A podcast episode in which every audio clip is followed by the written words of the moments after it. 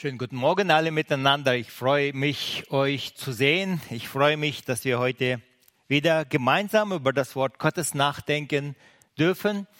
Und ich möchte in, äh, mit dieser Predigt heute äh, die Predigt 3 aus dem Lukasevangelium fortführen. Ich lese heute einen Text aus dem Lukasevangelium aus dem zweiten Kapitel vom Vers 41. Und seine Eltern gingen alle Jahre nach Jerusalem zum Passafest. Und als er zwölf Jahre alt war, gingen sie hinauf nach dem Brauch des Festes. Und als die Tage vorüber waren und sie wieder nach Hause gingen, blieb der Knabe Jesus in Jerusalem und seine Eltern wussten es nicht. Sie meinten aber, er wäre unter den Gefährten und kamen eine Tagesreise weit und suchten ihn unter den Verwandten und Bekannten. Und da sie ihn nicht fanden, gingen sie wieder nach Jerusalem und suchten ihn.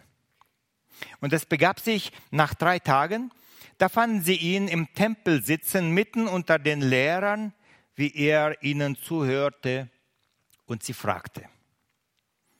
Und alle, die ihm zuhörten, verwunderten sich über seinen Verstand und seine Antworten. Und als sie ihn sahen, entsetzten sie sich. Und seine Mutter sprach zu ihm, mein Sohn, warum hast du uns das angetan? Siehe, dein Vater und ich haben dich mit Schmerzen gesucht. Und er sprach zu ihnen, warum habt ihr mich gesucht? Wisst ihr nicht, dass ich sein muss in dem, was meines Vaters ist? Und sie verstanden das Wort nicht, das er zu ihnen gesagt hatte. Und er ging mit ihnen hinab und kam nach Nazareth und war ihnen untertan. Und seine Mutter behielt all diese Worte in ihrem Herzen. Und Jesus nahm an an Weisheit, Alter und Gnade bei Gott und den Menschen. Die Predigt heißt zu Besuch im Hause des Vaters. Zum Anfang möchte ich ähm, klarstellen, dass die Bibel uns keine Biografie von Jesus Christus erzählt, sondern wir finden bei den Berichten der Apostel das Evangelium der Herrlichkeit oder der Seligkeit, wie ein Mensch den Weg zu Gott finden kann. Eine Biografie eines Menschen sieht anders aus als die Berichte über den Werdegang Jesu Christi. In diesem zweiten Kapitel haben wir am Anfang gelesen, wie Jesus Christus in diese Welt geboren war. Und jetzt in dieser zweiten Episode finden wir, dass Jesus Christus zwölf Jahre alt ist und im Tempel des Herrn sich befindet. So schreibt man keine Biografie. Und der nächste Bericht, das dritte Kapitel, beginnt mit seinem öffentlichen Dienst. Das heißt, die Bibel beschäftigt sich nicht mit der Kindheit und mit, äh, mit der Entwicklung Jesu Christi, sondern bringt ähm, den Anfang, die Geburt, und dann beginnt sie weiter mit dem Wirken Jesu Christi. Aber dem Evangelisten Lukas war es wichtig, diese eine Begebenheit über den zwölfjährigen Jesus im Tempel uns zu berichten. Die Eltern gingen alle Jahre nach Jerusalem zu den Festen. Jesus war ein Jude. Er war in, im Volk Israel geboren. Er war unter das Gesetz getan und er ist mit dem Gesetz Mose aufgewachsen. Und er hat das Gesetz in allem erfüllt. Jesus Christus war der erste Mensch, dem es gelungen ist, nie in seinem ganzen Leben an irgendeiner Stelle gegen das Gesetz zu sündigen. Das Gesetz verlangte, dass alles männliche Geschlecht dreimal im Jahr nach Jerusalem geht, um Feste zu feiern. Und nämlich zu Passa, zum Pfingstfest und zum Laubhüttenfest. Von Nazareth bis Jerusalem sind es circa 120 Kilometer. Für die gesamte Reise und für das Fest brauchte man hinzufahren, also hinzureisen, ähm, eine Woche das Fest zu feiern und wieder zurückzukommen, mindestens zwei Wochen. Dreimal, das heißt ähm, äh, sechs Wochen im Jahr mussten sie Urlaub nehmen, um nur diese drei Feste beizuwohnen. Dazu kamen noch die ganzen Sabbate, Neumonde und andere Feste. Das heißt, die Juden haben viel gefeiert, haben viele Feste gehabt, brauchten viel Zeit dazu. Und trotzdem gab Gott ihnen Gnade, dass sie von allem genug hatten. Das heißt, nicht nur das alleine, wie viel der Mensch arbeitet, und manche meinen, sie müssen sieben, Wochen der, äh, sieben Tage in der Woche arbeiten, sondern wie viel Gnade Gott der Arbeit schenkt. Davon ist sehr vieles abhängig. Das Fest wurde sieben Tage lang gefeiert und am achten Tag gab es den Abschlussgottesdienst äh, den, den höchsten abschließenden, ähm, abschließendes Fest. Und als das Fest vorüber war, begannen sich die Pilger in einer langen Kolonne auf die Heimreise.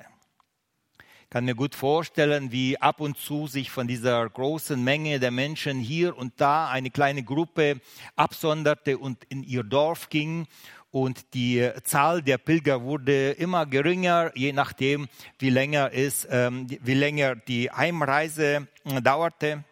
Es war wohl eine fröhliche Gesellschaft, viele kannten sich, es gab gute Gespräche unterwegs. Die Eltern von Jesus meinten, dass er wahrscheinlich irgendwo in der Menge mit seinen Freunden auch mit dabei ist. Wer von den Zwölfjährigen möchte schon zusammen mit den Eltern Händchen halten und durch die Gegend laufen? Geht gar nicht. Man sucht sich seinesgleichen, also vom gleichen Alter.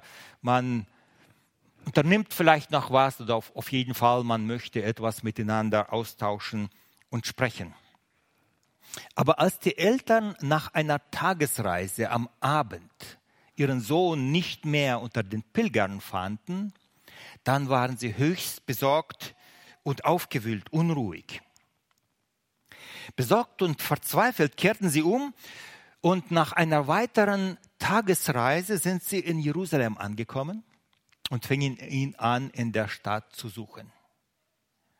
Und wir lesen, am dritten Tage fanden sie ihn. Wo? Im Tempel. Er saß mitten unter den Gelehrten und hat mit ihnen Gespräche geführt. Wo hat er geschlafen? Was hat er gegessen? Sein Interesse galt der Tora, der Schrift. Wie viele Zwölfjährige von uns interessieren sich für das Gesetz Mose und ähm, diskutieren irgendwo groß mit Erwachsenen über das Gesetz? Wie viele von den Erwachsenen lesen täglich in ihrer Bibel? Lukas berichtet, dass Jesus den Gelehrten zuhörte und ihnen Fragen stellte. Wie denken Sie? Wie verstehen Sie diese oder die andere Stelle aus der Bibel? Und er stellte Fragen. Fragen offenbaren das Wesen, das Wissen oder das Unwissen des Schülers, nicht wahr? Fragen offenbaren auch das Herz wenn man mit jemandem redet und Fragen stellt, dann können wir ein bisschen in das Herz des anderen reinschauen. Wer sitzt mir gegenüber? Und Fragen können in manchen Fällen sogar zeigen, wer hier der Schüler und wer der Lehrer ist. Und die Schriftgelehrten staunten über diesen zwölfjährigen Jungen. Woher hat er solche Erkenntnis und Weisheit? Wer unterrichtet ihn? Jesus ging ja in keine Toraschule, er ging in keine, äh, ja, äh, zu irgendeinem äh, Lehrer, zum Gamaliel oder sonst, sonst irgendwo. Und er hatte ganz, ganz interessante Fragen und Gedanken. Die Schriftgelehrten kannten die Schrift. Sie forschten darin. Sie verbrachten einen großen Teil ihres Alltags mit dem Studium der Schriften. Sie nahmen das Gesetz Mose ernst. Und sie verstanden und sie wussten sehr viel über den Messias. Meine Lieben, die, die Erkenntnis über den Messias war für die Schriftgelehrten nichts Neues. Sie wussten sehr viel über den Messias.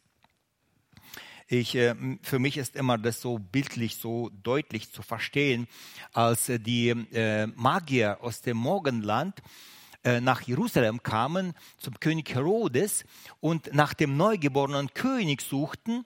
Und als sie, äh, dann ruft der Herodes die Schriftgelehrten und sagt, wo soll dieser neugeborene ähm, König geboren werden? Nein, Bethlehem. Ja, woher wisst ihr es? Der Prophet Micha hat es gesagt. Also sie wussten wirklich sehr viel über den Messias. Nicht nur dies, das ist nur ein Beispiel. Die Schriftgelehrten kannten die Schrift. Jesus dagegen kannte nicht nur die, Schrift, er kannte den Geist der Schrift.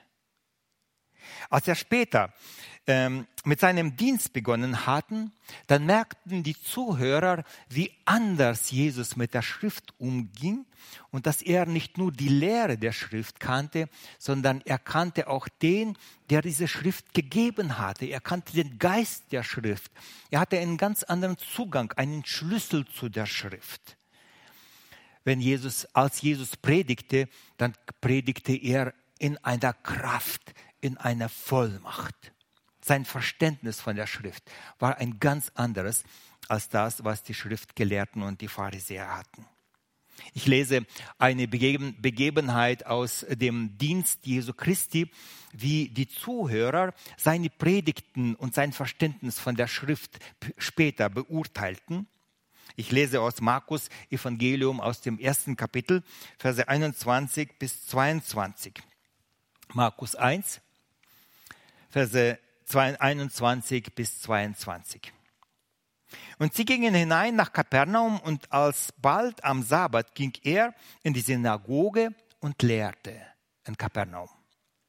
Und sie entsetzten sich über seine Lehre, denn er lehrte mit Vollmacht und nicht wie die Schriftgelehrten. Das heißt, in seinen Worten war Kraft und sein Verständnis von der Schrift war ein ganz anderes. Er hatte einen anderen Zugang zu der Schrift Jesus Christus, obwohl er in keiner Schule eines Rabbis gewesen ist. Als Maria und Josef den zwölfjährigen Jesus im Tempel fanden, haben sie sehr besorgt reagiert. Jesus, Entschuldigung, sehr besonnen reagiert. Josef sagt nicht, ich werde dir den Hintern versohlen. Er donnert nicht los. Die Eltern wollten den Grund verstehen, warum Jesus in Jerusalem geblieben ist. Aber sie sind auch sehr enttäuscht. Das sehen wir vor allem bei Maria. Sie sagt, mein Sohn, warum hast du uns das angetan? Siehe, dein Vater und ich haben dich mit Schmerzen gesucht. Hier sehen wir, wie entsetzt, wie besorgt, wie traurig die Mutter ist, dass er ihnen gar nichts gesagt hat. Maria sagt, verstehst du nicht, wie besorgt wir waren? Wie viele Ängste wir gehabt haben? Warum machst du sowas? Jede Mutter und jeder Vater kann die Angst und die Sorge der Maria gut verstehen. Und Jesus antwortet ihnen warum habt ihr mich gesucht? Wisst ihr nicht, dass ich sein muss in dem, was meines Vaters ist? Jesus Christus redet auf einer anderen, völlig anderen Ebene, auf einem anderen Niveau mit seinen Eltern als die Eltern. Jesus sagt, warum sorgt ihr euch?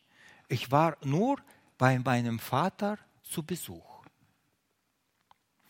Die Bibel sagt, dass der Tempel in Jerusalem ein Ort war, wo die Gegenwart Gottes anwesend war. Das Haus Gottes auf Erden.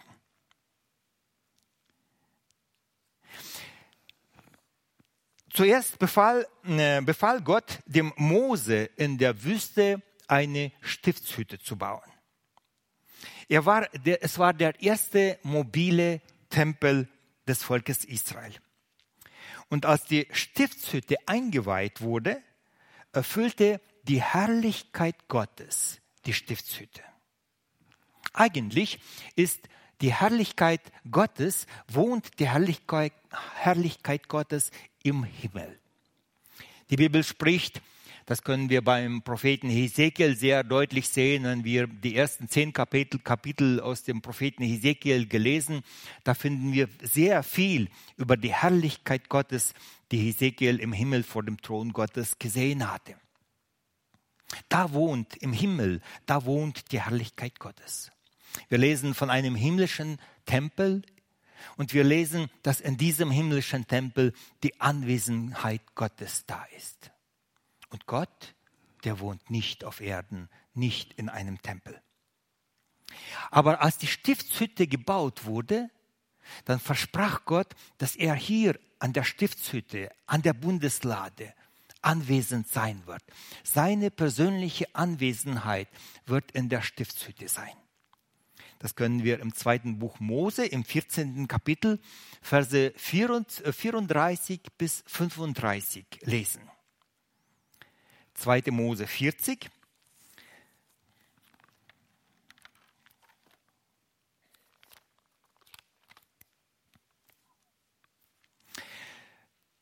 Vom Vers 34. Da bedeckte die Wolke das Zelt der Begegnung und die Herrlichkeit des Herrn erfüllte die Wohnung. Und Mose konnte nicht in das Zelt der Begegnung hineingehen, weil die Wolke darauf ruhte und die Herrlichkeit des Herrn die Wohnung erfüllte. Die Herrlichkeit des Herrn war die herrliche und schreckliche Gegenwart Gottes. Es ist heute keine Möglichkeit, keine Zeit. Es würde den Rahmen vom Gottesdienst sprechen, wenn wir jetzt ausführlich über die Herrlichkeit Gottes reden sollte, sollten, äh, anfangend im Alten Testament und ins Neue Testament. Mose wollte die Herrlichkeit Gottes sehen und Gott ging vorüber und Mose durfte von weitem ähm, in der zwischen im Tal zwischen zwei Bergen die Herrlichkeit Gottes sehen. Die Herrlichkeit Gottes, die war so furchterregend und schrecklich, dass ähm, als äh, das Volk Israel im, in der Wüste am Berg Sinai etwas von dieser Herrlichkeit Gottes mitbekam, dann haben die Israeliten gesagt, Mose, bitte geh, du sprich mit Gott.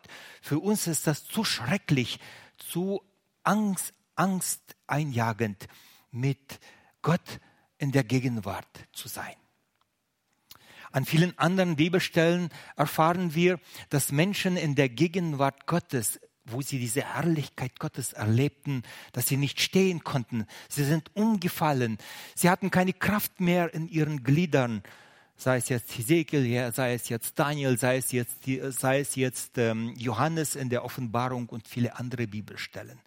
Die Herrlichkeit Gottes ist die herrliche und schreckliche Gegenwart Gottes.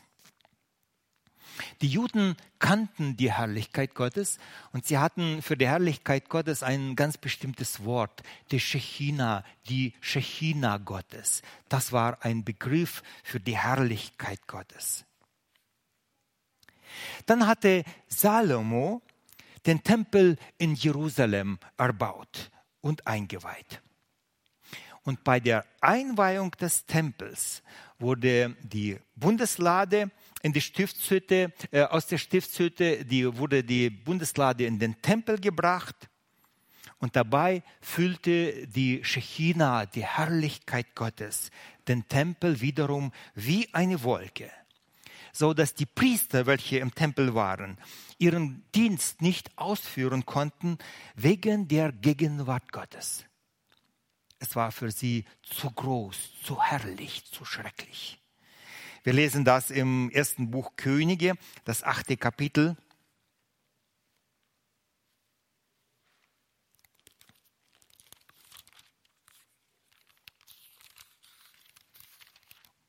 Vom Vers 27.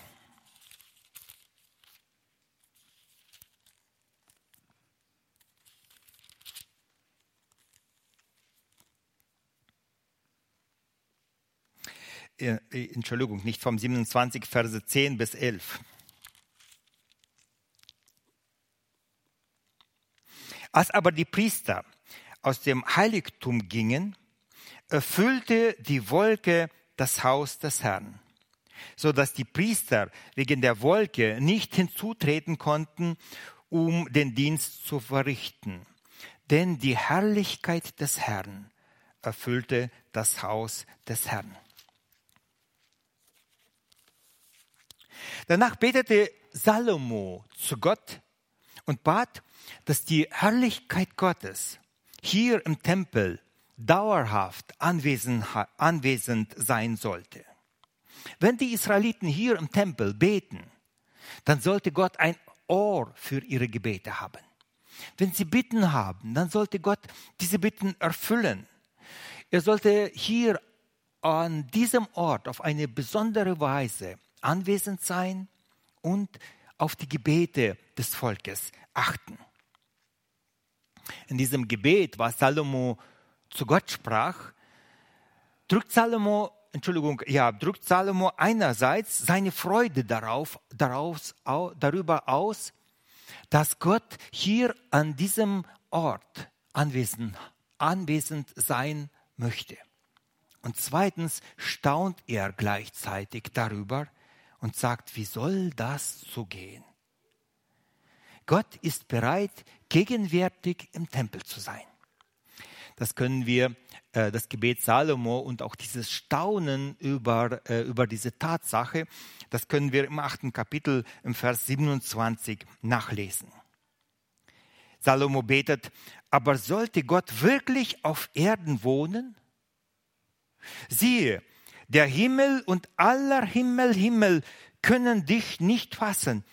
Wie sollte es denn dieses Haus tun, das ich gebaut habe?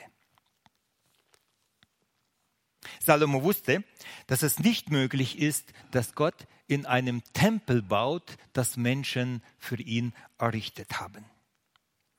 Gott, Gott kann nicht nach der heidnischen Vorstellung in einem Tempel wohnen. Die Heiden, die hatten Vorstellungen von lokalen Göttern.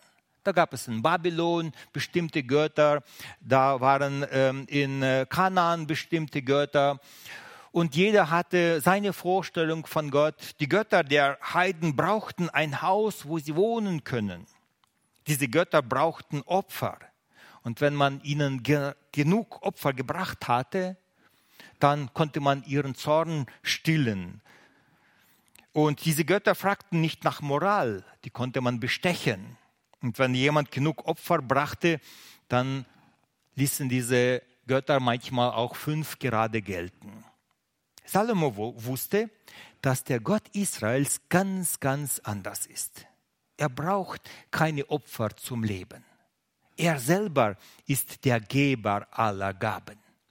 Gott hat diese Welt gemacht. Gott hat durch sein Wort gesprochen und es sind Sonne, Mond und die Sterne. Das ganze Universum ist aus dem Nichts geworden.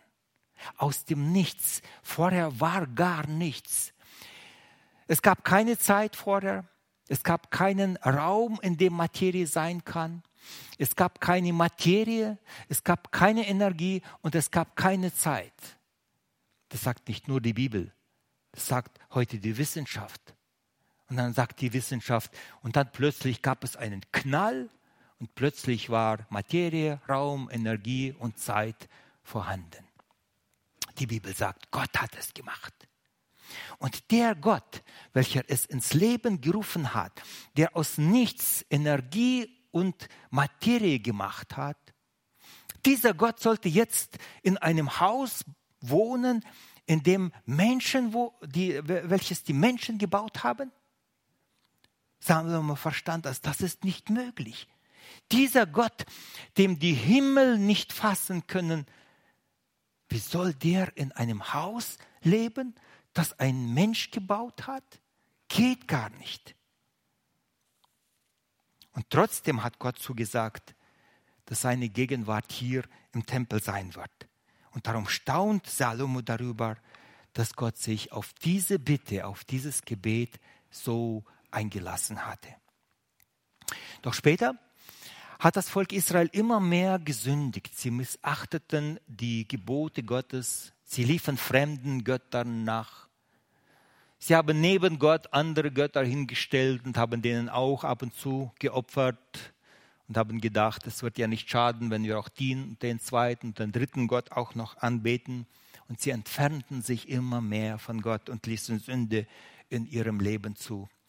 Und Gott drohte und warnte durch die Propheten und sagten, sie sollten abkehren von den Göttern und wieder zurück zum lebendigen Gott kommen.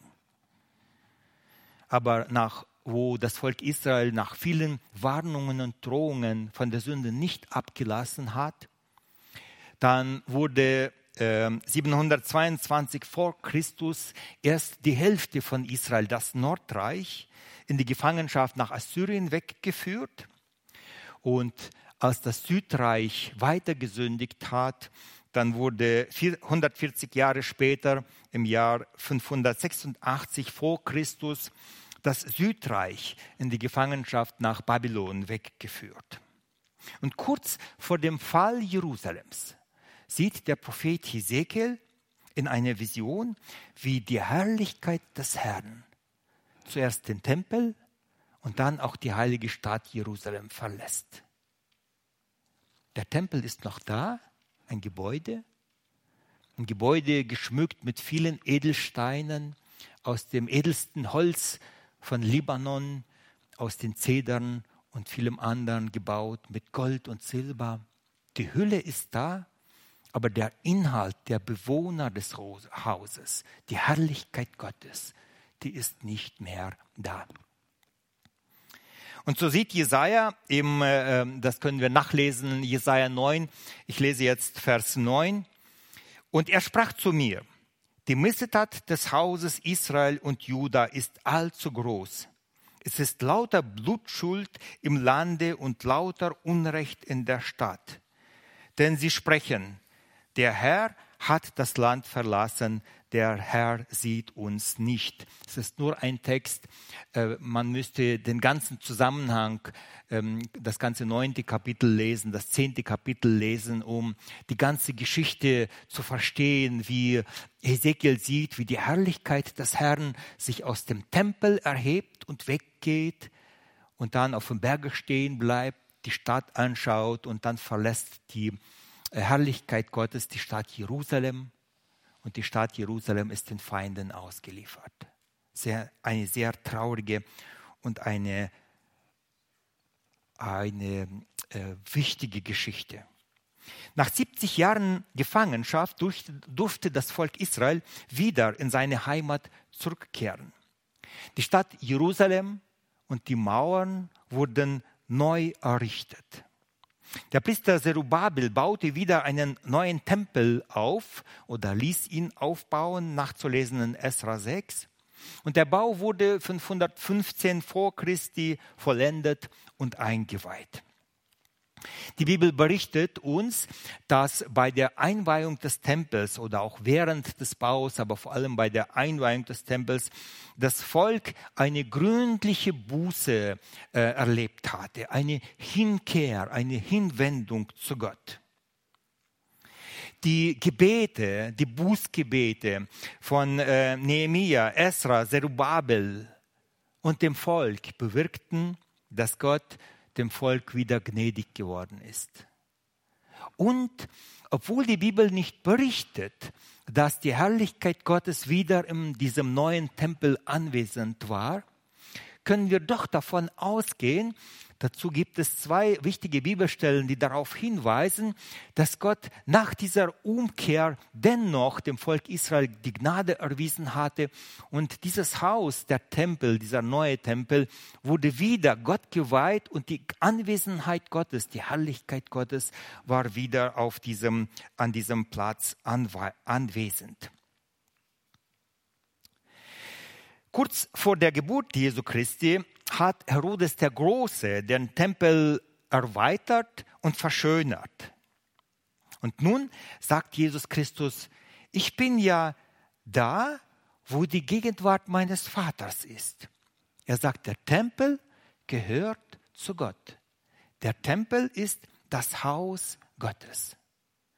Ich habe mit einem Suchprogramm, in einem, mit einem Bibelprogramm ähm, nachgeschaut, wie viel Mal das Wort das Haus Gottes im Alten Testament zu finden ist. Es ist überwältigend, wie oft der Tempel als das Haus, als die Wohnung Gottes bezeichnet wird.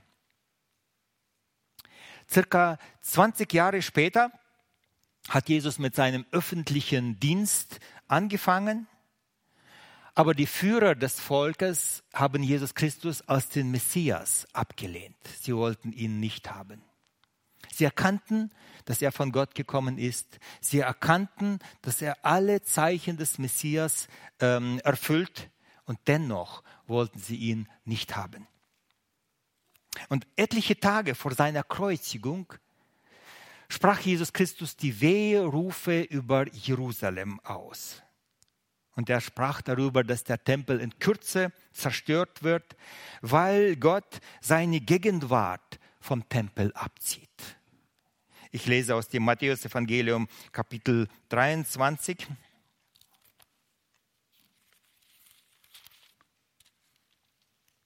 Verse 37 und 38. Jerusalem, Jerusalem, wie du die Propheten tötest und steinigst, die zu dir gesandt sind.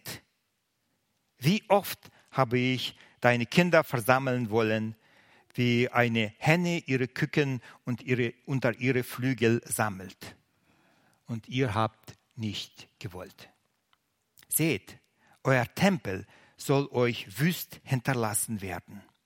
Denn ich sage euch, ihr werdet mich von jetzt an nicht sehen, bis ihr saget, gelobet sei der da kommt im Namen des Herrn. Was sagt hier Jesus Christus? Er sagt, ab jetzt wird euer Haus leer bleiben. Der Tempel wird leer sein. 70 Jahre nach der Kreuzigung äh, besuchten die Juden noch den Tempel und beteten dort und haben ihre Feste gefeiert. Sie kamen in ein Haus, das prunkvoll gebaut wurde, das wunderbar aussah. Man erzählt, dass wenn der Tempel in der Morgensonne angestrahlt wurde, dann glänzte der ganze Tempel. Es war herrlich, den Tempel anzuschauen. Aber im Tempel war die Anwesenheit Gottes nicht mehr da. Menschen beteten und Gott hörte nicht mehr zu. Das Haus ist leer, wüst geblieben. Die Gegenwart Gottes ist nicht mehr da. Seit der Kreuzigung Jesu Christi, seit seiner Auferstehung, wohnt Jesus, wohnt der Heilige Geist, wohnt, ist die Anwesenheit Gottes in keinem Haus, in keinem anderen Ort auf dieser Erde mehr so, wie sie im Tempel gewesen ist. Aber Gott hat sich einen anderen Tempel gesucht, um zu leben. Jesus Christus hat versprochen, dass ab dieser Zeit Gott und Jesus Christus sich einen neuen Tempel errichten werden, und zwar in den Herzen der Menschen. Jeder Mensch, der Jesus Christus als seinen Herrn und Heiland annimmt und sagt, du darfst in meinem Herzen leben und du darfst König in meinem Herzen sein, du darfst über mich und über mein Leben bestimmen, zu denen hat Jesus Christus gesagt, zu denen werde ich und mein Vater kommen und wir werden in euch eine Wohnung, einen Tempel einrichten. Ich lade euch ein, lasst uns Johannes Evangelium, das 14. Kapitel aufschlagen.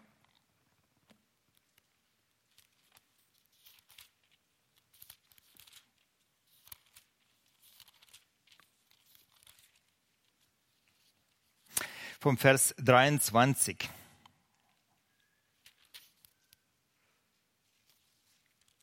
Jesus antwortete ihm, wer mich liebt, der wird meine Worte halten. Und mein Vater wird ihn lieben. Und wir werden zu ihm kommen und Wohnung bei ihm machen. Jesus Christus sagt, ich und mein Vater, wir werden zu denen kommen welche meine Worte hören und diese Worte tun. Und wir, mein Vater und ich, wir werden in ihrem Herzen eine Wohnung, einen Wohnort für Gott einrichten, einen Tempel des Heiligen Geistes. Wir lesen eine weitere Bibelstelle aus dem ersten Korintherbrief, aus dem sechsten Kapitel, und zwar Verse 18 bis 20. 1. Korinther 6, Verse 18 bis 20.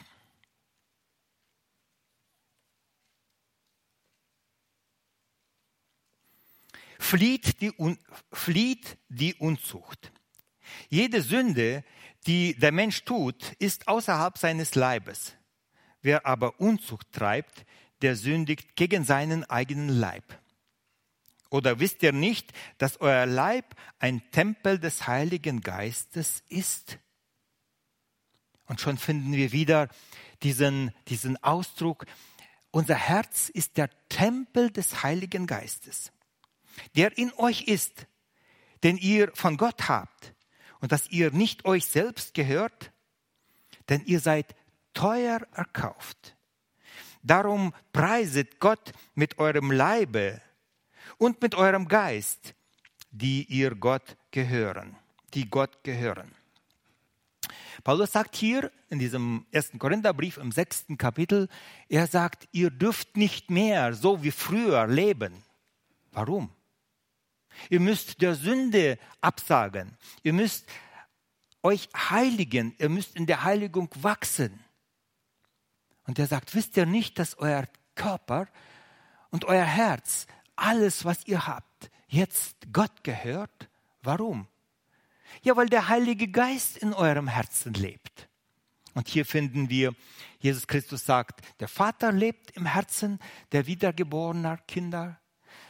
Jesus Christus lebt im Herzen der Christen und der Heilige Geist lebt im Herzen der Christen. Das ist die Gegenwart Gottes, die Shechina Gottes, der Tempel Gottes in den Kindern Gottes. Diese Menschen, welche durch den Heiligen Geist wiedergeboren sind zu einem neuen Leben. Diese Menschen wird Jesus Christus bald in den Himmel abholen.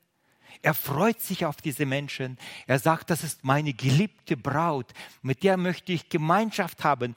Mit diesen Menschen möchte ich die Ewigkeit verbringen. Warum? Weil wir teuer erkauft sind, weil Christus uns von unseren Sünden reingewaschen hat, und weil wir Bürger des Himmels sind, hier auf, er auf Erden sind wir nur Fremdlinge und Pilger, wir sind Asylanten hier, wir sind gekommen für eine kurze Zeit und wir müssen weiterziehen, wir sind vergänglich, aber wir haben ein Bürgerrecht, einen Ausweis aus dem Himmel aus, im Himmel ausgestellt. Wir sind Bürger des ewigen Himmels. Warum? Weil der Geist Gottes die Herrlichkeit Gottes, die Shechina, die lebt in uns. Die Anwesenheit Gottes ist da. Und darum warnt Jesus Christus auch die Gemeinde vielfach an vielen Stellen, auch in, der, auch in der Offenbarung mit ernsten Worten, haltet euch fern von der Sünde.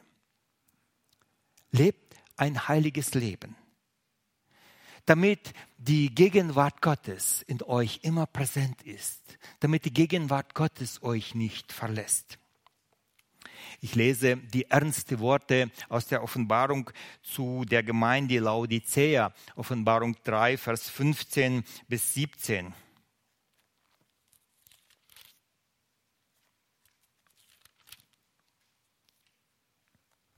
Ich kenne deine Werke und ich weiß, dass du weder kalt noch heiß bist.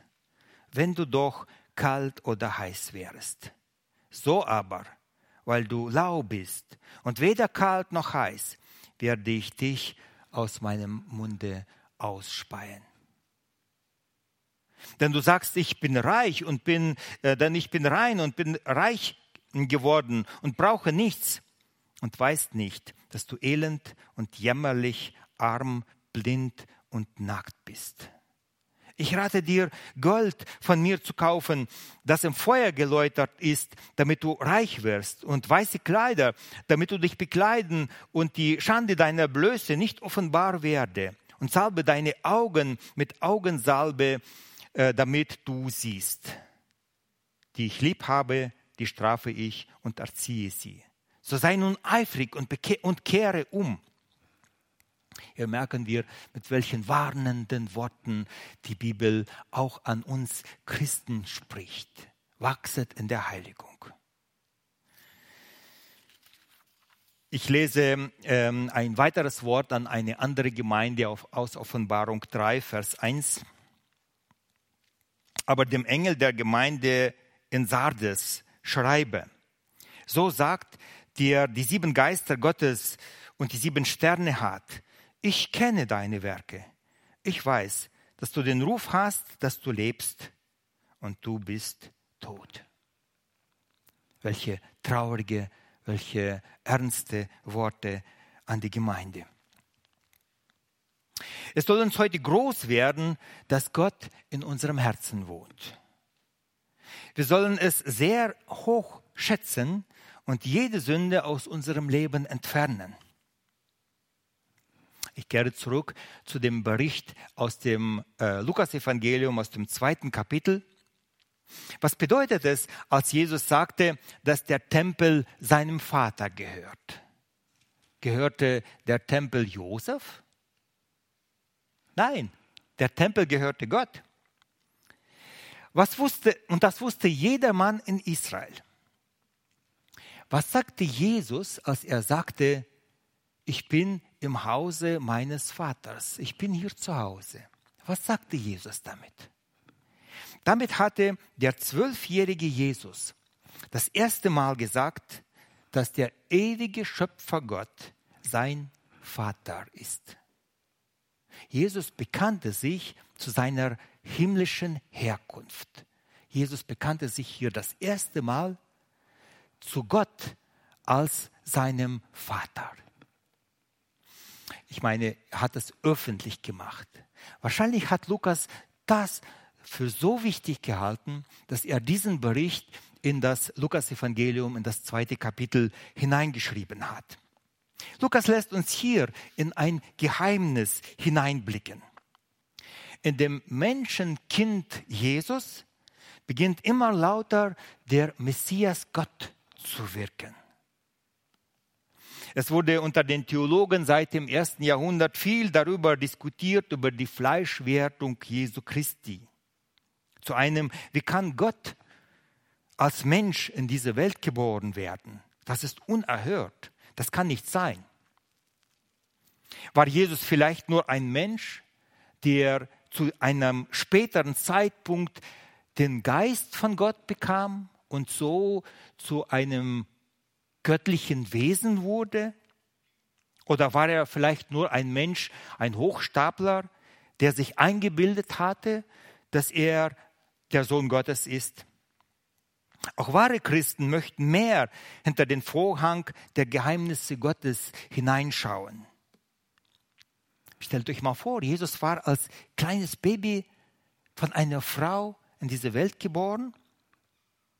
Er hat geweint nachts, er hat in die Hose gemacht. Er hat später auf den Straßen Jerusalems im Staub gespielt mit seinen Kameraden. Er hat Burge gebaut und, und Schlösser und ähm, gespielt wie alle anderen, Verstecke. Und irgendwann einmal beginnt dieses Kind zu verstehen, zu begreifen, vielleicht auch ganz anders, als ich es euch jetzt erzähle, beginnt er zu erkennen, dass seine Herkunft von Gott ist. Wie das geschehen ist, kann ich euch nicht erklären. Auch die Bibel erklärt es uns nicht. Die Bibel erklärt uns nicht, wie, sondern was geschehen ist. Wie erkannte das Jesuskind, dass er aus dem Himmel gekommen ist und dass er der Sohn des ewigen Gottes ist? Die Bibel lässt uns durch einen kleinen Spalt in das Geheimnis hineinschauen, aber die Bibel erklärt uns lange nicht alles. Jesus der am Anfang im Innersten Gottes gewesen ist, hat seine göttliche Gestalt abgelegt und ist in der Gestalt eines kleinen Kindes, eines kleinen Kindes in diese Welt gekommen. Das haben wir geglaubt. verstanden haben wir das nicht. Wir sehen, dass die Mutter Jesu und Jesus sich vorbeireden. Maria ist davon sehr betroffen, dass Jesus ohne Ankündigung und ohne einen sichtbaren Grund im Tempel geblieben ist und sie redet als eine besorgte Mutter. Jesus redet aus der Sicht äh, des Retter Gottes, der vom Himmel in diese Welt gekommen ist. Für Jesus ist es selbstverständlich, dass er sich mit der Schrift befasst. Für ihn ist es selbstverständlich, dass er gerne und lange da ist, wo das Haus seines Vaters ist. Das ist für ihn wichtig. Maria konnte den Jesus zu jener Zeit nicht verstehen. Ich bin doch froh, dass beide Maria und Josef so besonnen reagiert haben. Doch Maria macht das einzig Richtige. Sie bewahrt diese Worte in ihrem Herzen. Sie vertraut, dass Gott eines Tages ihr alle Geheimnisse, alles, was sie jetzt nicht versteht, dass Gott ihr das eines Tages erklären wird. Gott hat sie ja in diese Situation gebracht. Gott hat sie mit starker Hand geführt. Gott hat sie gerettet, als Herodes sie das Kind töten wollte. Der Engel ist gekommen und hat ihr die Geburt des Kindes angekündigt. Sie hat gesehen, wie Elisabeth, äh, die Mutter von Johannes, ähm, äh, das Kind empfangen hat und wie äh, der Engel zu ihr gesprochen hat. Diese viele Zeugnisse hat sie gesehen, aber nicht verstanden. Und sie macht das einzig Richtige. Sie sagt, es wird eine Zeit kommen, wo Gott es mir alles erklären wird. Aber jetzt gibt es für mich viele, viele offene Fragen.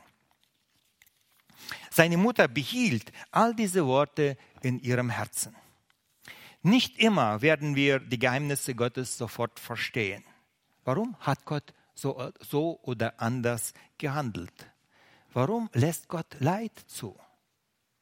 Wir haben viele gute Antworten und es gibt, glaube ich, auch nicht eine einzige, sondern viele Antworten, warum Gott Leid zulässt in dieser Welt. Hiob wollte von Gott gerne wissen, warum Gott in seinem Leben Leid zulässt. Und Gott hat ihm bis zuletzt keine Antwort gegeben. Aber Gott hat ihm seine Herrlichkeit gezeigt. Und als Gott dem Hiob seine Herrlichkeit gezeigt hatte, dann waren für Hiob plötzlich alle anderen Fragen unwichtig. Es war für ihn erledigt. Als er gesehen hat, wie herrlich Gott ist und nicht, nicht, dass Hiob Gott Fragen stellen darf, sondern Gott muss Hiob Fragen stellen. Hiob, wie stehst du dazu? Und als Hiob das begriffen hatte, dann hat er gesagt, früher habe ich an Gott Fragen gestellt. Jetzt lege ich meine Hand auf meinen Mund und jetzt schweige ich, wenn Gott redet. Warum lässt Gott zu, dass Gottlose so gut es im Leben haben und Gottesfürchtige leiden müssen? Damit hat sich Asaf im 73. Psalm ähm, beschäftigt. Und er sagt, Gott, wenn ich zuschaue, wie es den Gottlosen so gut geht, ihre Kinder gedeihen, sie sind ungerecht und werden immer reicher. Und was wird aus uns? Wir versuchen dir zu gefallen. Wir ähm, entbehren uns und wir suchen die Heiligung und du segnest uns nicht. Gott, was machst du da? Und dann hat Gott den Hiob in den Tempel geführt und hat ihm das Ende der Gottlosen gezeigt. Und Asaf sagt, als ich ihr Ende sah, dann sind für mich alle Fragen überflüssig geworden dann habe ich verstanden, nicht dieses Leben, nicht das, was hier geschieht, ist äh, entscheidend, sondern wenn wir über die Grenze des Todes gehen, in die Ewigkeit an, äh, eintreten. Und dann, was dann Gott zu uns sagt, wie er dann unser Leben be äh, beurteilt, das ist wichtig. Und deshalb lohnt es sich hier auf dieser Erde auch Unrecht auf sich zu nehmen? Lohnt es sich zuzuschauen, wie die Ungerechten, wie die Ungerechten gedeihen und die Gerechten leiden müssen? Denn nicht das macht den Punkt, sondern das ist nur ein Komma. Das Zukünftige, das kommt noch. Wir werden nicht auf alle Fragen unseres Lebens Antworten in diesem Leben bekommen. Aber warte ab, wie die Maria. Es wird die Zeit kommen und du wirst Gott besser verstehen. Gott lässt Probleme in unserem Leben zu, aber er tröstet auch. Er wird, er wird jedes Unrecht ausgleichen. Er wird jede Not, die du zu Unrecht erlitten hast, diese Not wird er belohnen. Wenn du in den Himmel kommen wirst, wird Gott dich in deinen Arm nehmen. Und die Bibel sagt, er wird dir jede Träne von den Augen abwischen. Und dein Herz wird stille bei Gott werden. Und du wirst getröstet sein.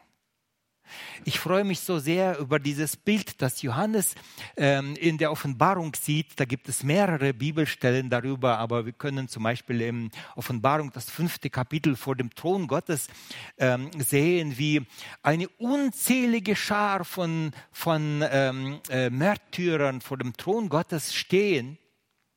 Aber sie klagen Gott nicht an, sie jammern nicht, sie sagen nicht Gott, warum haben wir so ein schlechtes Leben gehabt sondern sie fallen vor Gott nieder und beten ihn an und sagen dem, der auf dem Thron sitzt und dem Lamm sei Lob und Preis und Ehre und Anbetung. Kein Vorwurf. Sie sagen, Gott, du bist gerecht. Was du gemacht hast, ist gut. Du bist mit uns gute Wege gegangen. Ich will euch Mut zusprechen. Gott wird zu seiner Zeit alle Fragen unseres Lebens beantworten. Er wird jedes Herz trösten er wird uns beistehen, er wird uns neuen Mut geben. Nicht dieses Leben, die Ewigkeit, die entscheiden. Warte ab. Und Jesus? Wir lesen im Lukas-Evangelium, äh, Vers 51, Lukas 2. Und er ging mit ihnen hinab und kam nach Nazareth und ward ihnen untertan. Der Messias vom Himmel war seinen Eltern demütig gehorsam. Er sündigte nicht mit hochmütigen Antworten seinen Eltern gegenüber. Er redete mit ihnen respektvoll. Er musste, Jesus musste alle Instanzen des menschlichen Lebens, der menschlichen Entwicklung durchlaufen. Er musste als kleines Kind Gehorsam lernen. Er ist nicht als Chef in diese Welt gekommen. Er musste lernen, was ähm, Versuchungen bedeutet. Er musste lernen, was Leid bedeutet, was Schmerz. Er hat Schlaflosigkeit erlebt, Hunger und Durst. Es gab in seinem Leben viele Situationen, wo er nicht einen Platz hatte, wo er sich zur Nacht hinlegen kann zum Schlafen. Er hat Schmerz und sogar Tod erlebt. Er wurde uns in allem gleich mein Leben, wenn wir irgendwo ein Problem haben, leiden, mit etwas nicht zurechtkommen, eine Versuchung haben, Jesus Christus ist da schon durchgegangen. Und er versteht uns. Und deshalb ist Jesus Christus, weil er diese alle ähm, Stufen der Entwicklung durchgemacht hat, für uns ein hoher Priester geworden, der uns versteht, der uns vertreten kann der für uns zu seinem Vater bittet, der für uns Verständnis hat, der uns tröstet und trägt. Er ist uns in allem gleich geworden, doch ohne Sünde, lesen wir im Hebräerbrief im vierten Kapitel. Hebräer 4, Vers 15, da ist geschrieben, denn wir haben nicht einen hohen Priester, der nicht konnte mitleiden mit unserer Schwachheit, sondern der versucht worden ist in allem wie wir doch ohne Sünde. Er war der Erste, der durch das ganze Leben durchgegangen ist, ohne ein einziges Mal gegen Gott und seine Gebote zu sündigen. Er nahm zu, nicht nur am Alter, sondern auch an Weisheit, am Gebet, am Vertrauen zu Gott. Seine Autorität und sein geistliches Wachstum wurden bei den Menschen und bei Gott täglich größer. Mein Lieben, wir haben jetzt eine beeindruckende Geschichte aus dem Lukas-Evangelium gehört, eine Episode, einen Ausschnitt aus dem Leben Jesu Christi. Lukas war es wichtig, dies mit in das Evangelium äh, ähm, zu bringen. Und mit dieser Geschichte haben wir, denke ich, auch viel Wichtiges, Interessantes, Heilsnotwendiges gelernt. Wir haben gelernt, dass unser Herz ein Tempel des Heiligen Geistes ist, wenn wir Christen sind, wenn der Heilige Geist in uns wohnt. Welch ein Vorrecht, dass Gott uns zugesagt hat, dass er mit seiner Gegenwart in unserem Herzen leben möchte. Nicht nur möchte, er lebt in den Herzen der Christen. Er mahnt, er weist zurecht, er führt. Wie unfassbar groß ist diese Tatsache. Und das ist ein Grund, dass wir heute in unseren Gebeten Gott Dank aussprechen sollten. Versteht ihr? Die Shechina Gottes, die Gegenwart Gottes, der Sohn, der Vater und der Heilige Geist, die wollen in unserem Herzen Wohnung machen. Und das Zweite, dass wir unsere Herzen vor Sünde bewahren sollten. Wir sollten täglich darauf bedacht sein, ein heiliges Leben zu führen. Warum?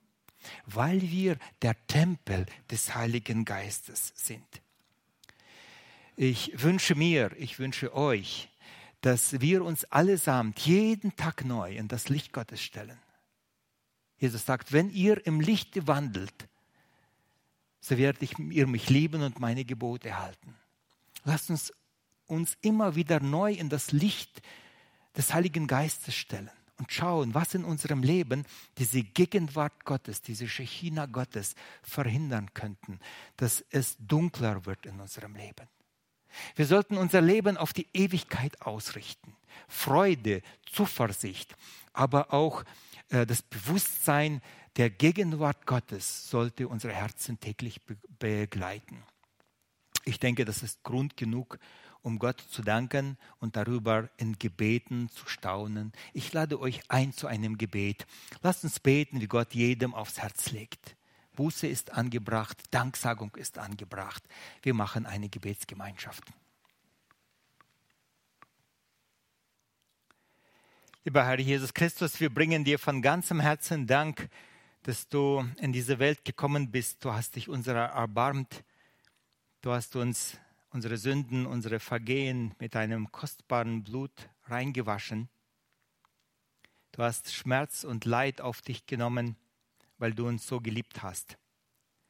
Und das soll uns heilig sein, das soll uns wertvoll sein.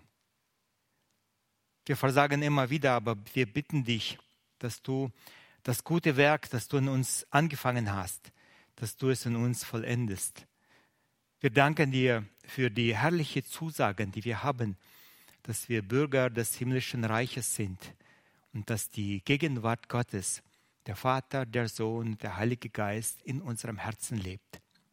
Hilf uns doch bitte, dass wir diese Tatsache schätzen, dass wir uns darüber freuen und dass wir uns der Sünde entfernen, dass wir in der Heiligung wachsen. Hilf uns dabei. Segne uns. Amen.